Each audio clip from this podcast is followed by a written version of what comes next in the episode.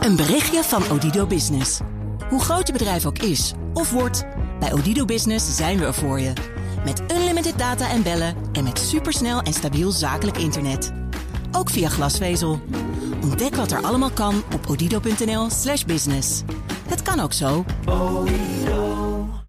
BNR Bouwmeesters wordt mede mogelijk gemaakt door Bouwend Nederland. De bouw maakt het. BNR Nieuwsradio. BNR Bouwmeesters. Jan Postma.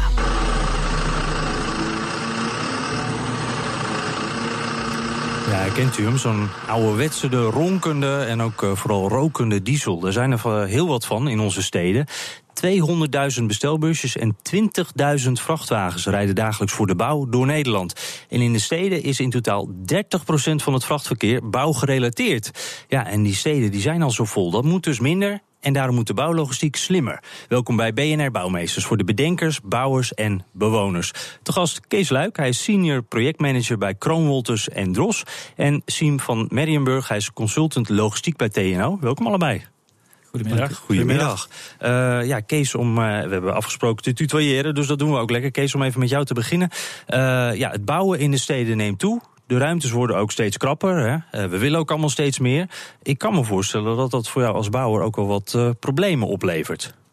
Ja, dat klopt. Um, het is inderdaad zo dat uh, bij elke, op elke bouwplaats die, uh, uh, ja, een, nieuw, een nieuw gebouw bouwen, heb je de specifieke wensen van de opdrachtgever. Die, ja, die maken dat, dat, dat de bouwplaats niet groter is dan dat er aangewezen wordt. En dat betekent eigenlijk altijd dat je ja, met, met, met allerlei voorwaarden te maken hebt. En vaak is de bouwplaats uh, erg klein. Uh, mm -hmm. Vaak is het in binnenstedelijk uh, erg druk. En dan kom je met zo'n grote vrachtwagen aan. Ja, en dan krijg je eigenlijk alleen maar boze gezichten van hij staat altijd in de weg. En ja. wat je net al aangaf in je vooraankondiging, stinkende motoren. Ja, dus daar uh, al die scheve gezichten, daar hebben jullie ook niet zoveel zin in natuurlijk. Nee. En uh, Siem, ik kan me ook voorstellen, als er niks gebeurt... en als we op deze manier door blijven gaan met de drukte die er al is... Uh, dan loopt het ook een keer vast in die steden. Ja, ja zeker. Dus we proberen daar samen met, met de bedrijven... en met ja, veel kennisinstellingen... proberen we daar oplossingen voor te verzinnen. Mm -hmm.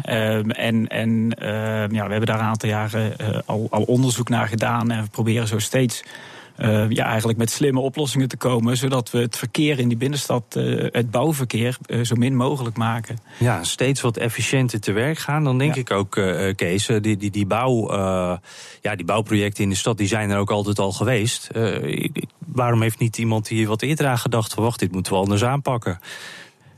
Ja, dat, de nieuwe eisen, het wordt allemaal steeds. Uh, uh, moet het preciezer en, en, en ja, logistiek beter en het moet goedkoper. En, en ja, ook uh, met de groene, vooral de groene gedachten, die gaan ja. natuurlijk meespelen. De eisen daarin worden ook steeds uh, strikter. Merk je dat dat ook wel iets is, dat dat, dat meespeelt? Dat, dat je daar tegen grenzen aan loopt en dan moet je aan, aan, aan die eisen voldoen... en dat, dat je dan dus echt wat uh, actie moet ondernemen? Ja, het is inderdaad zo, wat ik, wat ik net al aangaf... de, de, de stinkende auto, de, elektrisch vervoeren onder andere... Dat, dat wordt ook steeds, ja, steeds belangrijker. Ja, nou kan je zo'n elektrische vrachtwagen natuurlijk niet door het hele land uh, heen uh, sturen op dit moment. Daarom gaan we ook eens even kijken naar een andere oplossing. Want om die bouwlogistiek slimmer te maken kun je bijvoorbeeld ook een bouwhub gebruiken. aannemer Volker Wessels die maakt er al gebruik van. Een plek vlakbij de A2 waar grote materialen worden aangeleverd om via bouwpakketjes op kleinere ik denk ook elektrische vrachtwagens naar de binnenstad te gaan. Slaggever Thomas Schuurman nam een kijkje. Een grote loods, uh, net buiten Utrecht uh, zou ik zeggen, op een industrieterrein. Uh, met allemaal bouwmaterialen. Hè, de, de kabels, resthoutpartijen, belichtingsbakken die binnenkort in het stationsgebied geplaatst gaan worden. Naast mij Ron Frazen van Volker Wessels. Leg eens uit die bouwhub. Wat is het nou precies? welkom op de bouwhub van Volker Wessels Bouwmateriaal. we zijn onderdeel van Volker Wessels.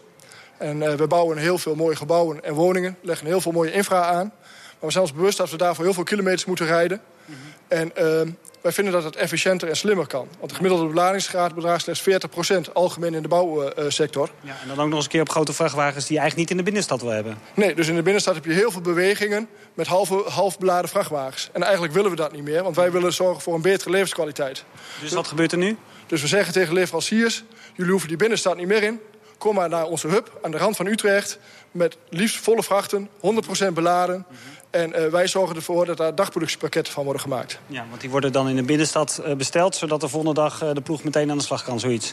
Precies. En wij brengen ze dan ook nog eens op de juiste verdieping. Zodat ze op de juiste plekken liggen. Zodat de, de onderaannemers zelf niet hoeven te sjouwen. Zelf de verpakking niet af hoeven te halen. Maar gelijk aan de slag kunnen. Zo brengen wij de onderaannemers ook in de kracht. Kunnen ze datgene doen waar ze goed in zijn en wat ze ook leuk vinden. Nou, dat klinkt uh, helemaal goed eigenlijk. U hoorde Ron Fraser van Volker Wessels tegen verslaggever Thomas Schuurman. En wat zo'n bouwhub allemaal nog meer kan opleveren, dat hoort u straks van ons. Maar uh, Kees, om eens eens eventjes uh, over jullie ervaringen te hebben. Want jullie hebben ook al gewerkt met zo'n bouwhub. Hè? Hoe, hoe gaat dat? Hoe bevalt dat? Ja, dat uh, sluit inderdaad aan bij wat we net in de, andere, in de reportage horen. Mm -hmm. uh, wij hebben inderdaad gewerkt uh, op een aantal projecten nu met een bouwhub. dat was een, hub, een hub van in Nieuwegein. Dat was een hub van DHL. Daar hebben we inderdaad gewerkt ook dat we dus daar alle materialen hebben, naartoe hebben vervoerd. En daar werden de werkpakketten gemaakt, just in time geleverd. En wat ook genoemd werd, volledig volle vrachten. En op de bouwplaats aangekomen werden de materiaalpakketten geleverd op de desbetreffende plek in het gebouw. En vervolgens ging de vrachtwagen weer vol terug met ja, restmaterialen, respectievelijk emballage.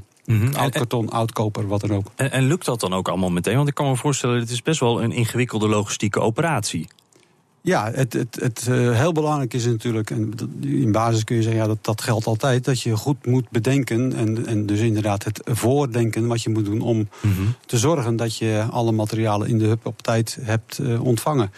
Uh, want als de ervaring heeft inmiddels ook geleerd dat als een bergpakket, zoals wij dat dan noemen, niet compleet is en je gaat hem toch afleveren op het werk, ja, dan staat de man die dat moet verwerken toch een keer met zijn handen in het haar.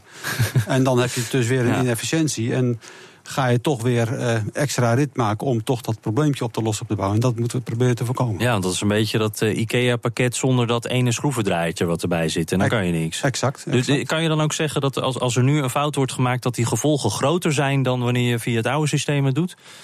Ik denk niet groter. Inmiddels hebben we ook geleerd dat als je dus inderdaad toch... Uh, we zijn gelukkig allemaal mensen nog steeds... Uh, en we, we, maken af en toe nog een vergissing dat we iets vergeten.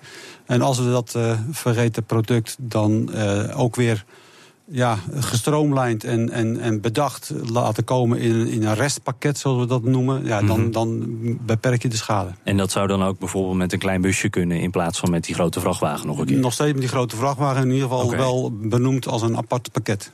Oké. Okay. Ja, mag, ik, mag ik daar ja, wat erbij aanvullen? Ja. ja. wat helpt bij zo'n hub is natuurlijk dat je daar wel de ruimte hebt om, om voorraden aan te houden. Dus je kunt eerder leveren. En waardoor je ook uh, zeg maar tijd hebt om te controleren of alle materialen aanwezig zijn. Dus je herkent eerder als er een materiaal ontbreekt. En dan heb je nog de tijd om dat, dat aan te vullen. En dan ligt niet meteen het werk stil. Nee, inderdaad. Dus het is ook een manier om eigenlijk nog een soort extra zekerheid in te ja. bouwen in het uh, ja. traject. Zijn er nou nog, want zo'n bouwhub is natuurlijk heel sprekend voorbeeld, wordt ook ja. al gepro geprobeerd dus in meerdere plekken in Nederland. Zijn er nou nog andere manieren waarop we die logistiek slimmer aan kunnen pakken? Jazeker. We hebben jarenlang onderzoek daarna verricht en je ziet dat er vele manieren zijn. Nou, onder meer, je kan ook hè, daar waar het mogelijk is, uh, vervoer over water gaan doen. En dat mm -hmm. scheelt meteen uh, vrachtverkeer over de weg. Ja, natuurlijk. Maar niet alle bouwprojecten liggen aan het water, dus dat is niet altijd mogelijk. Maar um, uh, een ander, uh, ja, veel belastend uh, ver, vervoersstroom is het personeelsvervoer. Met alle bouwbusjes naar de bouwplaats toe. En daarvoor geldt ook, daar kun je ook oplossingen voor verzinnen door ze niet naar die bouwplaats te laten rijden, maar naar een, een parkeerlocatie of een transferium voor OV. En dan vervolgens van daaruit richting de bouwplaats te gaan met, mm -hmm. ja, met een bus. Ja, die, die bouwvakkers mogen ook wel een beetje carpoolen of ja, op een precies. andere manier ja, wat slimmer. Ja, ja, ja. ja. En uh, nou zijn jullie ook uh, bezig met een, uh, ja, een Green Deal, heet het. dat is allemaal recentelijk ondertekend. wat staat er nou allemaal precies in? In die Green Deal uh, hebben eigenlijk de, de opdrachtgevers en de bedrijven in de bouwketen en de kennisinstellingen, die hebben zich, uh, elkaar gevonden om samen uh, die logistiek in de bouw te verbeteren. En daarin hebben ze zich gecommit om in 2020 eigenlijk 20% verbetering te hebben aangebracht. Mm -hmm. En 20% door slimmer, maar ook duurzamer en efficiënter te gaan bouwen. En eigenlijk heeft iedere partij gezegd van ik ga jaarlijks vijf projecten, bouwprojecten bekijken en daar ga ik het proberen te realiseren. Ja, ja, en dat heeft nog wel even geduurd, geloof ik, hè, om iedereen, om alle neuzen dezelfde kant op te Ja, krijgen. Hoe- Hoe zeker. kan dat? Waarom was dat zo lastig? Zeker, ja. Het, het is eh, in die bouw. eh, ja, best wel lastig om alle partijen eh, dus de, de goede richting in te, Ja, te krijgen. En ja, wat daarbij bij ehm, ja, dwars ligt, ik, ik weet niet goed wat het juiste woord is, maar wat daarbij ehm, zit, is dat om logistieke oplossingen toe te passen, eh, moet je investeringen doen. Dan moet je, ja. moet eerst hè, je moet, moet eh, kosten maken om bijvoorbeeld zo'n hub in te richten. Terwijl in de bouw, eh, die keten is zo ingericht dat logistieke kosten zitten altijd in de bouwmateriaalprijs. Dus het is allemaal al eigenlijk betaald de logistiek. En om dan een oplossing toe te passen, moet je nog eens extra investeringen doen. Ja, Dat- nee. Dat ik is wel- snap hem helemaal. Ja, dit is een, ik, ik onderbreek even, want dit is een fantastische voorzet naar het tweede gedeelte. Dan gaan we het namelijk hebben over... Ja, we hebben het nu gehoord wat het allemaal oplevert, maar het kost dus ook wat. En wie dat gaat betalen, nou, dat hoor je zo. BNR Nieuwsradio. BNR Bouwmeesters. Minder bouwverkeer levert meer op, maar dan moet er wel eerst worden geïnvesteerd. En dat is natuurlijk dan weer lastig. Wie eh, dat gaat betalen, daar gaan we het nu over hebben. Kees Luik, senior eh, projectmanager bij Kroon Wolters en Dros. En Siem van eh Merriamboer, consultant logistiek bij TNO, zijn mij, bij mij te gast. En Siem, jij gaf net al een kleine voorzet eigenlijk over de, de prijzen, waar die dan, nou ja, dat de bouwmaterialen uiteindelijk duurder worden. Ja. En dan vraag ik me af, uiteindelijk moet iemand dat betalen. Waar komt die rekening terecht? Ja. Nou, de afgelopen jaren hebben we eh, zeg maar, onderzoek gedaan met de kennisinstellingen en TNO. En dat is betaald vanuit de topsector logistiek. Is Mhm. helaas Daar was geen- een potje voor. Ja, precies. Ja, geen, ja. Helaas geen topsector bouw. Maar logistiek die zag wel in dat er in, in die bouwsector toch echt nog wel wat ontwikkeling nodig was. Dus die heeft daar eh, onderzoek eh, naar laten doen. Ehm, ja, vervolgens eh, eh, eh, moeten we nu, zitten we nu in, in de situatie dat je, dat je wil dat dat, dat dat eigenlijk gestimuleerd wordt. En dat, dat, Mhm. dat daar vanuit die markt meteen gezocht wordt naar, naar slimme bouwlogistieke oplossingen. Ja. En de mogelijkheden daartoe liggen toch echt in die aanbesteding. Als de opdrachtgever een, een bouwproject aanbesteedt, om daar ook eisen te stellen ten aanzien van een, een goed ja, een logistiek plan eigenlijk voor, voor zo'n bouwproject. Mhm. En dat mee te nemen in de waardering van zo'n van zo'n aanbesteding. Ja, eh, Kees, is dat inderdaad eh, hoe de oplossing gevonden zou kunnen worden? Die aanbestedingen? Ja, je ziet het steeds eh, vaker komen dat eh, bij, de, bij de aanbestedingen eh, in de tendertrajecten die we lopen, Mhm. dat daar goed onderbouwde plannen gaan- meegenomen gaan worden in, in, in de aanbieding. Dus aan de voorkant van het werk, voordat je überhaupt een werk gescoord hebt, moet je wel degelijk goed nadenken over hoe, het, ja, hoe je de bouw gaat aanpakken. Mhm. De bouwplatsinrichting, wat ik net al even noemde. Respectievelijk dat je ook aangeeft van ja, hoe ga je bevoorraden. Dat je dan al rekening houdt met eh, de verkeersstromen en, en alles wat ermee te maken heeft. En je zegt dat zien we steeds vaker. Is dat er iets dan wat in de helft van de keren gebeurt? Of, of zitten we nog wel echt flink wat lager dan dat? Nee, het, eigenlijk eh, ja, alles wat met, eh, met, met logistiek te maken heeft, die plannen die moet je, moet je nu al meenemen in, in de aanbesteding. Oké, dus en, er wordt ook echt op eh, gewaardeerd. Hè. De, in, Ja, in de MV-score wordt ook wel degelijk eh, daar rekening mee gehouden. Maar je zegt eigenlijk dus in, in bijna alle gevallen is dit al iets waar echt eh, een belangrijk deel van die tender. Het is natuurlijk afhankelijk van hoe groot de tenders en, en waar. Mhm. eh, kijk, bouw je een, eh, een, eh, een gebouw eh, in, in Meiland, dan heb je minder, eh, minder specifieke eisen. Mhm, Dus dat eh, speelt wel mee. Kijk, ja, we gaan weer even terug naar die eh, bouwhub in Utrecht. Want eh, het werkt niet alleen makkelijker, het levert ook nog eens een keer veel op voor het milieu. Als je het op een andere manier doet, hè, zoals wij nu doen met de hub... heb je 69% minder vrachtbeweging in de stad. En daarnaast bespaar je ook... En die willen al dat vrachtverkeer al niet hebben. Nee, precies. Dus, dus, je, eh, dus je hebt veel minder bewegingen. Daarnaast betekent ook dat je in de stad veel minder CO2-uitstoot hebt. 68% om precies te zijn. En wat daarnaast ook heel erg mooi is, dat de arbeidsproductiviteit omhoog gaat. Omdat we die dingen op de juiste plekken neerleggen... gaat de arbeidsproductiviteit met 39% omhoog. En eh, dat betekent als voorbeeld, eh, eh, in een traditionele situatie... kan een, een keukenmonteur vier keukens op een dag monteren. Nu kan hij er zeven op een dag monteren. Maar dan Dat moet hij wel harder werken dus. Hij hoeft minder hard te werken. Hij mag precies doen wat hij leuk vindt. Keukens monteren. En normaal gesproken is hij heel veel aan het sjouwen. En dat hoeft nu niet meer. Dus eh, de arbeidsproductiviteit gaat omho- omhoog, maar ook de doorlooptijd. Dus we kunnen eigenlijk ook veel sneller bouwen en efficiënter bouwen en schoner bouwen. Ook de bouwplaatsen zijn veiliger, want je hebt minder materieel op de bouwplaats zelf liggen. Dus eh, eigenlijk een win-win situatie voor alle partijen. Eh. Enige twijfel over dat dit de toekomst wordt? Ja, wij denken dat dit een nieuwe standaard is. En er zou misschien wel eens een gamechanger kunnen zijn uh, in de bouw. Ja, een gamechanger in de bouw. U hoorde Ron Fraser van Volker Wessels tegen verslaggever Thomas Schuurman.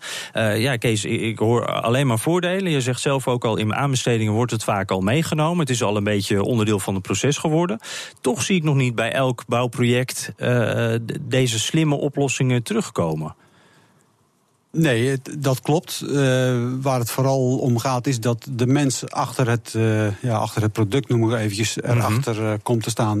De mens moet gaan inzien dat het wel degelijk voordelen heeft. Maar de, de, mensen achter het product, dat zijn mensen zoals jij, toch? De bouwers? Ja, dus ja, dus, ja je hebt altijd een aantal ja, voorlopers, zeg maar, die... die uh, ja, die uh, inmiddels hebben aangetoond dat het ook werkelijk uh, efficiënter kan en ook daardoor ja, de marges zijn heel slecht. En, en slecht, ja, mm zijn slecht geweest. worden gelukkig iets beter, maar mm -hmm. het kan altijd beter. Maar waardoor je dan toch nog uh, ja, een rendabel project kan draaien. En nogmaals, uh, je kan dat laten zien door, uh, door in te spelen op, op dat efficiënte gebruik. Waardoor het zichtbaar wordt. Ja, want uiteindelijk is het de kosten gaan voor de baat uit, toch? We, we moeten nu investeren om, om, dit voor elkaar te krijgen. Exact, exact. Nogmaals met het ondertekenen door uh, mm -hmm. ja, TBI, uh, waar ik toe behoor. Ons bedrijf hoort tot TBI. Mm -hmm. uh, ja, door dat te ondertekenen, daarmee laten we zien dat wij het enorm belangrijk vinden. En, en waardoor we ook ja, het ondersteunen. En wat zegt u dan, wat zeg je tegen collega's die luisteren die nog niet meedoen?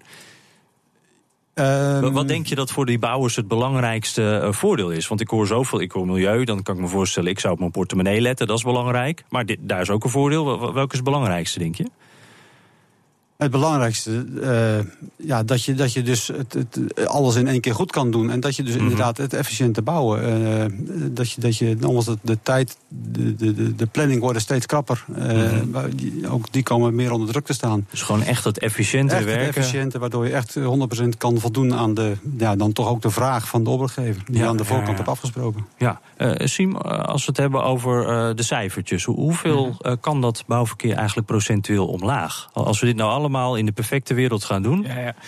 ja je hebt net uh, een voorbeeld van uh, de hub bij Ron Fraser. En daar hebben mm -hmm. we inderdaad uh, gemeten en in de praktijk ook kunnen aantonen dat het 70% ja, minder ritten die binnenstad in, 70% CO2 uitstoot. Dus dat, dat scheelt veel. Um, ja, hoe, hoe dat, dat zich vertaalt als je dat breder gaat opschalen, is nog maar, nog, uh, is, is nog maar de vraag. Maar uh -huh. ik denk wel dat er echt aanzienlijke besparingen mogelijk uh, zijn. Maar, maar misschien dat, dat opschalen, kan, kan je daar toch een, een, een poging toe wagen om, ja. om dat te beantwoorden? Hoe, hoe, hoe kunnen we dat doen? Ja, hoe kunnen we dat Beetje doen? de handvraag, nou, toch? Ja, ja, ja want we, we hebben een aantal mooie voorbeelden. En dat, dat is belangrijk. Je moet echt een showcase hebben om daarmee te laten zien ja. dat het werkt. En vervolgens ga je dat uit, uh, ja, uitbreiden. En nou, we hebben nu een project waar we bij negen bouwprojecten zeg maar, dat, dat uh, gaan doen. Echt slimme oplossingen toepassen. En vervolgens meten wat het oplevert. En uh, morgen is bijvoorbeeld een jaarcongres voor de bouwsector. Waarin we uh, helemaal gericht op bouwlogistiek laten zien wat we bereikt hebben en hoe het anders kan. En, en mm -hmm. met voorbeelden uit de praktijk ook van um, ja, logistiek dienstverleners die zich helemaal richten op de bouw. Dus dat ja. zijn manieren zeg maar, om die bouwsector te laten zien hoe het beter kan. Ja, want die bouwsector heeft dat wel een beetje nodig, geloof ik, als ik het zo hoor. Toch? Die, die moeten dat, dat voorbeeld wel. wel. een beetje zien. Is dat, uh, is dat mindset? Is dat een beetje conservatief denken? Horen we wel vaker namelijk. Is dat het? Of? Nou, maar ik denk ook dat ze, uh, ze hebben heel lang hebben ze op Phoenix-locaties gebouwd waar helemaal ja. geen logistieke uitdaging was. Ja, He, daar ja, ja, kon je voldoende voorraad aanhouden. Dus er was er ook geen noodzaak om logistiek te ontwikkelen. En nu zie je dat ze in die binnensteden bouwen. En daar is dat wel nodig. Dus je moet nu echt wel veranderen. Nou, en, daar, en dat zie je nu in gang komen. Ja, ik, ik zie Kees uh, knikken. Dat is inderdaad nou, het verschil. Inderdaad, je noemde net al eventjes het, uh, het conservatief denken. Ja, het... het uh, het, het, is zo aantrekkelijk om te, om te zeggen van... kijk, zo deden we het. En dat, wat is daar mis mee? Hè? Uh -huh. Terugvallen op hetgeen wat je, wat je gewend bent te doen. En, en dat vind ik toch altijd wel het uitdagende wat we, wat we hebben in, de, ja, in, on, in onze branche. Dat we, ja, we moeten steeds weer anders denken. We moeten -huh. steeds weer vernieuwen. En dat, uh, ja, dat vind ik uh, nog steeds enorm leuk aan ons vak. Nou zie je dat overal in de, de meer logistieke kanten. Hè? Uh, uh, bijvoorbeeld uh, de supermarkten, die zijn ook aan het kijken hoe ze op een andere manier hun, hun producten bij hun winkels kunnen krijgen. Veel pakketbezorgers. we zijn allemaal die dingen een beetje aan het verkennen hoe we dat anders aan kunnen pakken. Kijken jullie als bouwwereld ook wel eens naar die andere branches, hoe die dat aanpakken? Of houden jullie het vooral bij jullie eigen? Ja, zeker. Eh, Ik, ik heb zelf eh, wel eens het, het vergelijk gelegd met, eh, met een, een, een casco eh, winkelruimte. Die wordt in, in een week tijd wordt er een complete supermarkt in ingericht. Van, van, van, met alle techniek erin, met de koelvitrines en de, en, de, en de werkbanken en nou, alles en alles en alles. Hoe kan dat dat, dat lukt in een casco gebouw? Dat kan alleen maar als je aan de voorkant, wat ik net al noemde, gewoon goed voordenkt. En, en op papier eigenlijk de hele winkel al bouwt en maakt. En daardoor kun je gewoon 100% efficiënt, efficiënt werken. Ja, dus daar kijk je dan af en toe wel bewonderend naar van zo willen wij dat ook wel Wel doen. zeker. Ja, wel Eh, zeker. Als, als we het hebben over de toekomst, eh, tenslotte, wat is jouw inschatting? We, we hebben nu dit gesprek van, eh, nou, het zou ooit zo kunnen zijn dat iedereen dit doet. Wanneer kunnen we vaststellen dat iedereen dit zo doet en dat dit gewoon normaal geworden is? Ik denk dat als ik voor TBI spreek, dan, dan durf ik te zeggen dat wij eh, binnen TBI al zo werken. En Jullie zijn er al? Nee, we zijn er zeker nog lang niet. Nee, dat bedoel ik niet. Maar Oh. wij, eh integendeel, wij, wij leren elke dag. Maar eh, het, het, nogmaals, en daar, dat geeft ook aan waarom wij ondertekend hebben. Ja. De Green Deal, dat wij gewoon willen. Wij willen anders gaan werken. En dat is, ja, dat is gewoon een, een keiharde must. Ja, maar als ik dan een, moet zeggen, over twintig jaar doen we het met z'n allen, dan zeg je ja of... eh, Dat is wel het, het streven. Eh, ja, als ik dat wist, dat ik, eh, wat ik over Ja. 20 jaar kan vertellen, dan, eh, dan Stond denk die, die voorzichtige bouwwereld. Ik hoor, ik hoor het. Heb jij daar een, een, een beeld van? Nou, ik denk dat er inderdaad nog flinke stappen gezet kunnen worden. Maar Ja. ik, eh, met name op IT-gebied. Want daar zie je dat nou echt wel, eh, hè, dat, dat echt ketendenken en keteninzicht, eh, doortrekken tot aan toeleveranciers Mhm. en tot aan producenten. Daar is echt nog wel wat eh, nodig om, ja, eh, om vanuit IT die, die transparantie in de keten te kunnen bieden. En dat is, eh, eh, want daar is Ja, echt, daar een- dat is de bottleneck van hoe krijg ik ketenregie op al die verschillende stromen. Ja, dus eh, goed nieuws voor alle IT-specialisten in de bouw. Eh, dank Sien van Merriamwood, consultant logistiek bij TNO. En Kees Luik natuurlijk, senior projectmanager bij Kroonwolter en Dros. BNR Bouwexpo. Ja, wij zetten weer een eh, bijzonder gebouw in de schijnwerper. En de curator van de Bouwexpo, Frederik... ik moest dit even met een gek stemmetje doen. Het is een beetje Philip Bloemendaal. Ik weet niet of het helemaal lukt, maar goed. Eh, Ze heeft weer een heel mooi gebouw gevonden. Huis Lambert van Meerten in Delft. Frederik, Ja. vertel. Het is een heel mooi huis uit het einde van de 19e eeuw. Gebouwd in opdracht van eh, Lambert van Meerten, zoals de naam al doet vermoeden. En deze man had een hele bijzondere hobby. Hij was een verwoed verzamelaar van bouwfragmenten. En na een tijdje had hij zoveel verzameld dat hij dacht... Hier wil ik een huis mee bouwen. Dus samen met twee eh, bevriende architecten heeft hij toen zijn droom gerealiseerd. En nou, dat is dus dit huis geworden. En daar zitten in dat huis zitten allerlei bouwelementen uit de 16e en 17e eeuw. En Dat vertelde restauratiearchitect Anne-Katrien Adolf aan mij. Kerk, hekjes, deurposten. Een bedstee is er ook een hele, hele mooie in de Leidse Kamer te zien. Allerlei eh, onderdelen, tegeltjes, eh, wat hij vond of redde uit gebouwen die van de sloop bedreigd waren in Delft, ging hij zelf weer hergebruiken in zijn eigen woonhuis. Ja, dus eigenlijk zou je gewoon kunnen zeggen dat Lambert van Meerten zijn tijd enorm ver vooruit was. Want als we er goed over nadenken, is dit natuurlijk gewoon circulair bouwen. Ik bedoel, en dat gewoon in de 19e eeuw. Ja, wauw. Die man die liep ook niet een klein beetje voorop, inderdaad. Ja, maar eh, tegelijkertijd denk ik ook dan, dit huis dit klinkt ook meer als een museum dan een gewoon eh, woonhuis. toch? Ja, ja, dat was ook zijn gedachte daarachter toen hij dit bouwde. Eh, hij heeft helaas zelf niet meer kunnen realiseren. Ging vroegtijdig failliet. Ah. Daarna is het tot aan 2013 een museum geweest. Nu is het inmiddels in handen, in handen van de vereniging Hendrik de Keizer. En die zijn volop bezig met de restauratie. En hopelijk kunnen ze het straks ook weer eh, openen als het originele museum. Ja, het eh, klinkt in ieder geval heel bijzonder met al die bijzondere elementjes uit verschillende jaartallen. Ja. Eh, Ben je nou thuis ook benieuwd hoe dit eruit ziet? Eh, op onze site staat volgens mij een link naar de foto's en verhalen, toch? Ja. Top, dankjewel Frederik. En tot zover deze uitzending van BNR Bouwmeesters. Ik noemde net onze site al, bnr.nl slash bouwmeesters. Kunt u ook helemaal deze uitzending en vorige uitzendingen terugluisteren. En natuurlijk zitten we ook als podcast eh, eh, op eh, iTunes en Spotify. En ook op Twitter. Dus hebt u tips voor ons of nog een mooi bouwverhaal. Vinden we ook altijd leuk. At BNR Bouw of mail naar bouwmeesters.bnr.nl. Dank voor het luisteren. BNR Bouwmeesters wordt mede mogelijk gemaakt door Bouwend Nederland. De bouw maakt het. Een berichtje van Odido Business. Hoe groot je bedrijf ook is of wordt, bij Odido Business zijn we er voor je. Met unlimited data en bellen en met supersnel en stabiel zakelijk internet. Ook via glasvezel. Ontdek wat er allemaal kan op odido.nl/business. Het kan ook zo.